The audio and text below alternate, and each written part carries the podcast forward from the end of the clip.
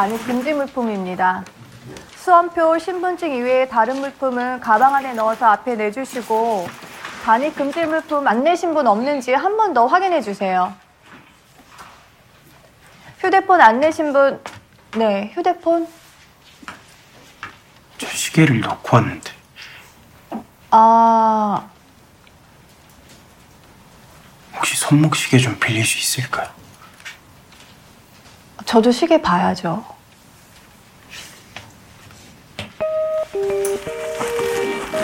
기타 유의사항 알려드립니다. 4시간 본령 이후에는 입실이 불가능하고 종료 전에는 퇴실할 수 없습니다. 반입금지 물품을 소지하는 것, 손에 가는 물품 이외의 것을 소지하거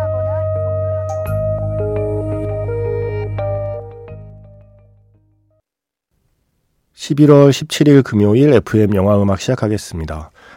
저는 김세윤이고요. 오늘 오프닝은요. 지난해 가을에 개봉한 영화죠. 이재응 감독 그리고 임지선 감독 두 감독이 함께 연출한 영화였어요. 성적표의 김민영 가운데 한 장면이었습니다. 이어서 권현정의 스코어 성적표의 김민영까지 들려드렸고요. 영화 속에서 주인공 정희가 이제 수능 시험을 보러 가죠. 그런데 앞자리에 앉은 남학생이 손목 시계를 두고 왔어요. 그래서 시계를 빌리지도 못하고 멍하니 자리에 앉아서 급기야로 울기 시작합니다. 훌쩍훌쩍거리는 그 남학생의 뒷모습을 바라보고 있다가 자신의 손목 시계를 내밀어요. 그래서 그 손목 시계 덕분에 앞에 남학생은 시험을 열심히 보는데 정희는 그냥 멍하니 시험 시간 내내 창밖을 바라보게 되죠. 그렇게 수능을 망치게 됩니다. 정의는 그 선택을 후회할까요? 아니면 똑같은 상황이 돼도 역시 다른 사람을 위해서 자신의 시계를 양보하는 사람일까요? 궁금해지는 장면이었습니다. 성적표의 김민영. 저는 이런 수능 날이 되면요. 고3 학생 모두는 수능 시험을 본다고 사람들은 생각하고 모두가 같은 곳에 시선을 고정하고 같은 문제를 푼다고 생각하는데 이렇게 정의처럼 다른 곳을 바라보는 사람도 있는 날이거든요. 그게 어떤 이유에서든 시험을 보러 갔는데 시험을 어, 보지 않기로 마음 먹었다거나 아니면 아예 시험장을 가지 않기로 했다거나 수능 대신 다른 삶의 방식을 선택했다거나 그래서 다양한 이유로 같은 또래이지만 오늘 수능 시험을 보지 않는 사람들이 있단 말이에요. 그래서 그런 사람들에게 음, 마음이 가요. 특별히 더 소외감을 느낄 것 같아서 다들 수능 얘기만 하고 그죠? 어, 수능을 본 고3을 응원하는 것만큼이나 수능을 보지 않은 고3을 똑같이 응원하고 싶어지는 하루였습니다. 영화 성적표의 김민영의 정의를 생각하면서 오늘 오프닝 시작해 봤습니다. 문자 번호 샵 8000번이고요. 짧은 건 50원, 긴 건 100원의 추가 정보 이용료가 붙습니다. 스마트 라디오 미니 미니 어플은 무료이고요. 카카오톡 채널 FM 영화 음악으로 사연과 신청곡 남겨주시면 됩니다. Blue Giant에서 Impressions였습니다. 우에하라 히로미의 편곡 그리고 바바 토모아키의 색소폰 연주였습니다. 원래 존 콜트레인의 연주가 유명한데 이 영화에서 존 콜트레인의 버전을 쓰고 있진 않고요. 이 버전이 사용되죠. Impressions. Blue Giant의 주인공 다이가 어 대학을 가지 않기로 결심한 고등학생이죠. 그래서 고등학교 졸업하고 다른 친구들은 뭐 대학에 간다 어쩐다 할 때 자기만의 선택으로 자신의 꿈을 쫓아서 혼자 도쿄로 상경을 하게 됩니다. 그때 고향을 떠나 도쿄로 가는 버스 안에서 딱 이어폰 꽂고 바로 이 음악 임프레션스와 함께 인생의 새로운 페이지를 열어갑니다. 친구들과는 다른 길을 선택한 영화 블루 자이언트의 다이. 어쩌면 그 시작을 닮아 있을지 모를 수많은 18살의 삶을 응원하는 마음으로 골라봤습니다. 자, 이제 수능 끝났잖아요. 영화 보고 싶죠? 그죠? 블루자이언트 어떨까요? 극장에서 블루자이언트를 수능 끝난 이 시점에 보는 거 저는 괜찮을 거라고 생각합니다. 나와 비슷한 또래의 주인공이 나오는 영화를 보는 재미도 있고요.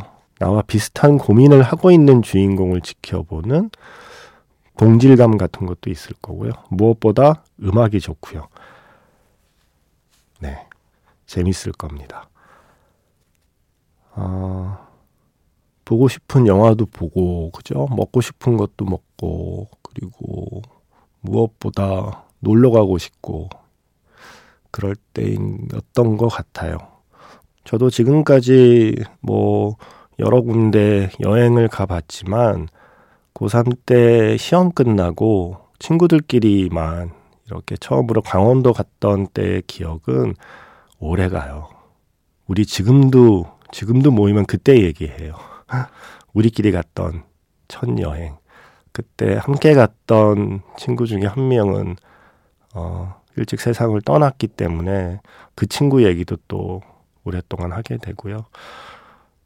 그래서 고등학교 졸업하기 전에 이 마지막 방학 혹은 고등학교 졸업한 직후에 마지막 겨울, 네.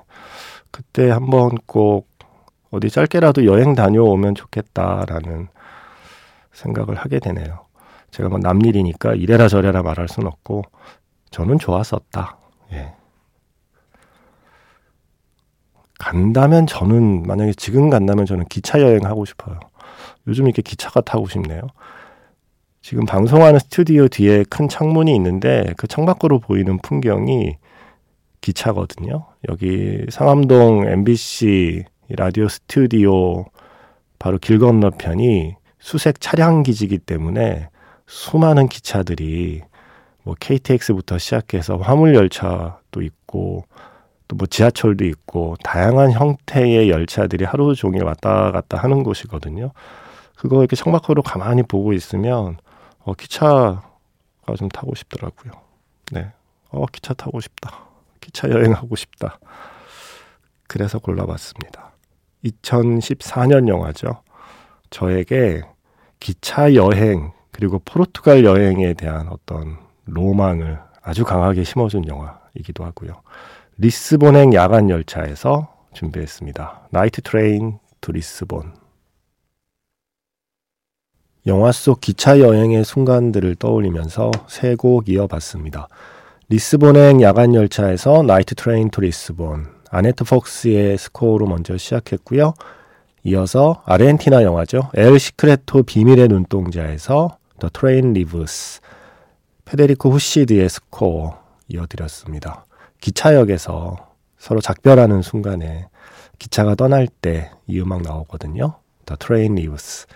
그리고 지금 끝난 곡은 땡플릭스에서 볼 수 있는 다큐멘터리죠. 봉준호 감독의 숨겨진 데뷔작을 찾아 나서는 여정, 그리고 봉준호 감독이 처음 몸담았던 영화 동호회라고 해야 될까요? 그 작은 모임에 대한 이야기. 노란문, 세기말 시네필 다이어리라는 작품에서 노란문이라는 영화 소모임에 멤버들이 이렇게 다 같이 기차 타고 가는 장면이 있어요. 그 시절에 어, 이렇게 홈비디오로 찍어 놓은 화면이 영화에 나와요. 그러면서 그때를 회상하는데 그때 기차 안에 월강 소나타가 흐르고 있었다는 거예요. 월강 소나타가 흐르는 가운데 영화를 사랑하는 청춘들이 이렇게 다 같이 기차 타고 달려갈 때 창밖으로 바다가 보이는 순간, 그 순간을 회상하는 노란문 멤버의 그 이야기가 나오거든요. 어, 좀 묘한 느낌이 있었습니다. 그래서 그 장면을 생각하면서 골랐습니다. 베토벤 피아노 소나타 14번 C3 마이너 작품 번호 27 월강 소나타 1악장 아다지오 소스텐누토였고요. 알프레드 브렌델의 피아노 연주였습니다. 노란문 세기말 시네필 다이어리 보신 분이 있어요. 박현준 씨. 지금은 영화를 하지 않는 혹은 여전히 영화를 하고 있는 그 사람들 모두 그 시절을 회고하는 모습이 참 따뜻하고 보기 좋았어요.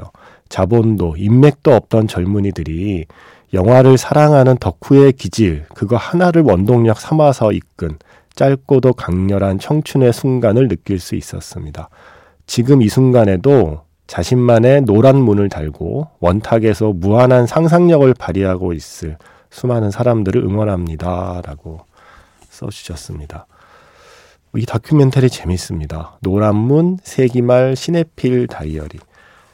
1990년대 초반에 영화를 좋아하긴 하는데 그 좋아하는 마음을 어떻게 표현해야 될지를 모르겠는 청춘들이 한 자리에 모이거든요. 정말 보잘 것 없는 결과적으로는 뭘 결과물을 내놓은 게 없는 그런 그냥 영화 동호회였는데 거기서 봉준호 감독이 탄생했단 말이에요. 그래서 봉준호 감독을 비롯한 그 수많은 사람들이 어떻게 영화를 공부해야 될지도 모르고 어떻게 영화를 만들어야 될지도 모르는 상황에서 자신들만의 방식으로 영화를 사랑했던 기억이거든요. 음, 뭔가를 좋아하는 사람들끼리 모여서 애쓰던 시절이 있는 사람이라면 이 작품이 꽤 재밌을 겁니다. 정말 남 얘기 같지 않을 겁니다. 뭘 한 게 없기 때문에 더 그렇습니다. 그냥 시시하게 끝나버린 모임이기 때문에 훨씬 더 동질감이 있습니다. 하지만 남들이 보기엔 별 성과 없는 그 시간이 각자의 삶에서는 굉장히 소중한 시간이었다는 걸 일깨워주는 다큐멘터리더라고요. 아주 재밌게 봤어요. 바로 이 작품 만든 이혁래 감독님 내일 매직아워 스페셜 F에 오시거든요. 예. 영화 뒷얘기도 좀 들어보고 봉준호 감독님의 어 20대 우리가 알고 있는 영화 감독 봉준호가 되기 전에 영화 감독 지망생 시절의 봉준호 감독에 대한 기억도 좀 여쭤보려고 합니다. 내일 매직아워 스페셜 F는 노란문 세기말 시네필 다이어리의 이혁래 감독님 만납니다. 음, 이지연 씨. 제가 얼마 전에 10월에 사운드 트랙 매직아워 스페셜 M에서 소개했더니 미술관 옆 동물원 OST도 좋은데 무엇보다 CD 커버 사진이 정말 가을 느낌 뿜뿜이에요. 라고 하셨어요. 맞아요. 이 앨범 좋은데 한 시간을 꽉 채우기에는 곡이 약간 부족해요. 그래서 매직아워 스페셜 M에서는 어, 하기가 좀 어려울 것 같고요. 대신 그야말로 가을 느낌 뿜뿜한 그 CD 커버 사진을 떠올리면서 어, 노래 두 곡을 이어 듣도록 하겠습니다. 서영은의 사랑하는 날에 그리고 로라 피지의 Let There Be Love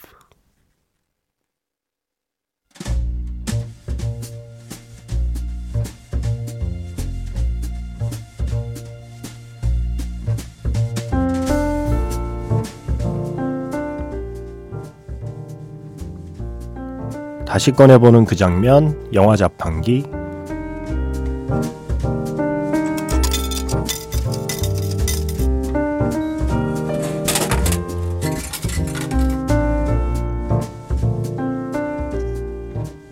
다시 꺼내보는 그 장면, 영화 자판기.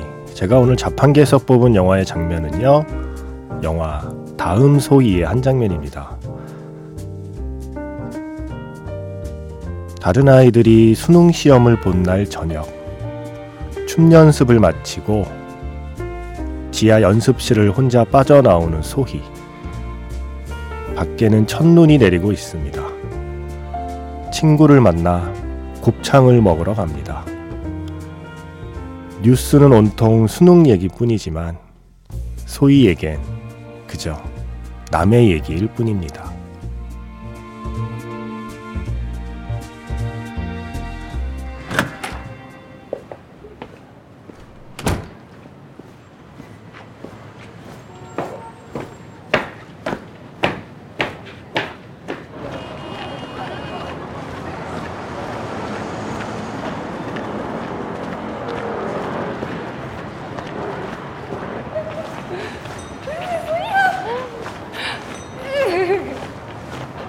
소이지 미쳤어. 아 나 오늘 생방 해야 되거든. 얼어 죽을? 야 첫눈이래. 아 몰라 뛰어. 아싸 나 벌써 40명. 어, 벌써 40명? 대박. 어 그치 곱창은 진리지 역시. 아, 여러분. 여기가 전주에서 진짜 제일 맛있는 데인데 오늘은 나의 친구 소희라. 빨리 인사해. 뭐야? 근데 이거 진짜 되고 있는 거 맞아? 나오는 거야. 나온다고?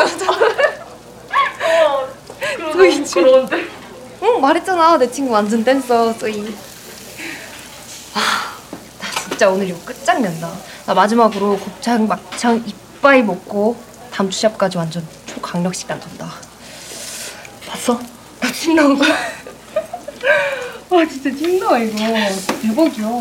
걔나 서나 다 BJ다 BJ 지금 야 지금은 저희 고프로 대충 몇 대 돌리고 렌즈 두 개 달 핸드폰 막 돌리고 어플이 다 해주니까 아 쟤네가 뭐 세곤도가 뭔지 알겠냐 그냥 먹어 그럼 조회수 찍고 돈 나오고 별풍선 막 쏘고 그 다음부터는 이게 완전 돈방석이야 못할 거 없어 적응 잘한 거지 아저씨가 별풍선 한 개라도 싸줘 봤어? 예? 뭐, 나야? 남이사 몰에서 먹고 살때 보태줬냐고. 아 이게 이걸 콱! 넌 꿈이 뭐야? 쾅막 진짜 넌 꿈이 뭐야? 넌 꿈이 뭐야? 계속 그렇게 고개 숙일 거야. 다시 꺼내보는 그 장면, 영화 자판기. 오늘 영화는 다음 소이였습니다. 다음 소이가 시작하면 소이가 혼자 춤 연습을 하고 있잖아요. 영화에는 이 음악이 들리지 않는데 실제 촬영 현장에서 소이를 연기한 김시은 배우가 어, 여러 개의 음악을 들으면서 춤을 췄다고 해요. 그 중에 한 곡이 바로 이 곡이랍니다. 꿈이 뭐야? 그레이, 피처링은 도끼, 그리고 크러쉬입니다. 영화엔 나오지 않지만 영화 속 소희가 듣고 있던 음악 그걸 상상하면서 이 음악 골라봤습니다. 그렇게 춤 연습을 마치고 나오면 밖에 눈이 내리고 있고요. 어, TV 화면에서는 뉴스가 나오고 있죠. 이제 막 수능이 끝난 저녁에 수능 시험 보는 고사장의 풍경이 어땠는지 이런저런 뉴스들이 나오는데 그런 뉴스와 아무 상관이 없는 이 소희와 친구는 둘이 만나서 곱창을 먹으러 갑니다. 그런데 옆에서 또 이러쿵 저러쿵 또 시비를 거는 남자들을 만나게 되고 소희는 참지 않는 아이였어요. 이 영화 오프닝이 그래서 더 슬픕니다. 나중에 이 소희가 어떻게 점점 점점 생기를 잃어가고 작아지는지를 우리가 알고 있잖아요. 어, 이렇게 참지 않는 이렇게 뜨거운 아이였는데 이렇게 조금씩 조금씩 어, 고개를 숙여가는 그 모습을 지켜보게 되는 게 영화 다음 소희의 이야기죠. 김시은 배우가 이번 대종상에서 또 신인 여우상을 받았습니다. 예, 축하합니다. 아마도 11월 24일에 열리는 청룡 영화상에서도 가장 강력한 신인 여우상 후보가 아닐까요? 음, 조심스럽게 수상을 점쳐보게 되는 김시은 배우. FM 영화음악에 다녀갔기 때문에 어, 뭔가 좀 더 응원하게 됩니다. 이번 대종상에서 음악상을 받은 건 유령이라는 영화였죠. 달판한 음악 감독의 스코어 준비했어요. 고스트. 바로 이 음악으로 음악상을 받았습니다.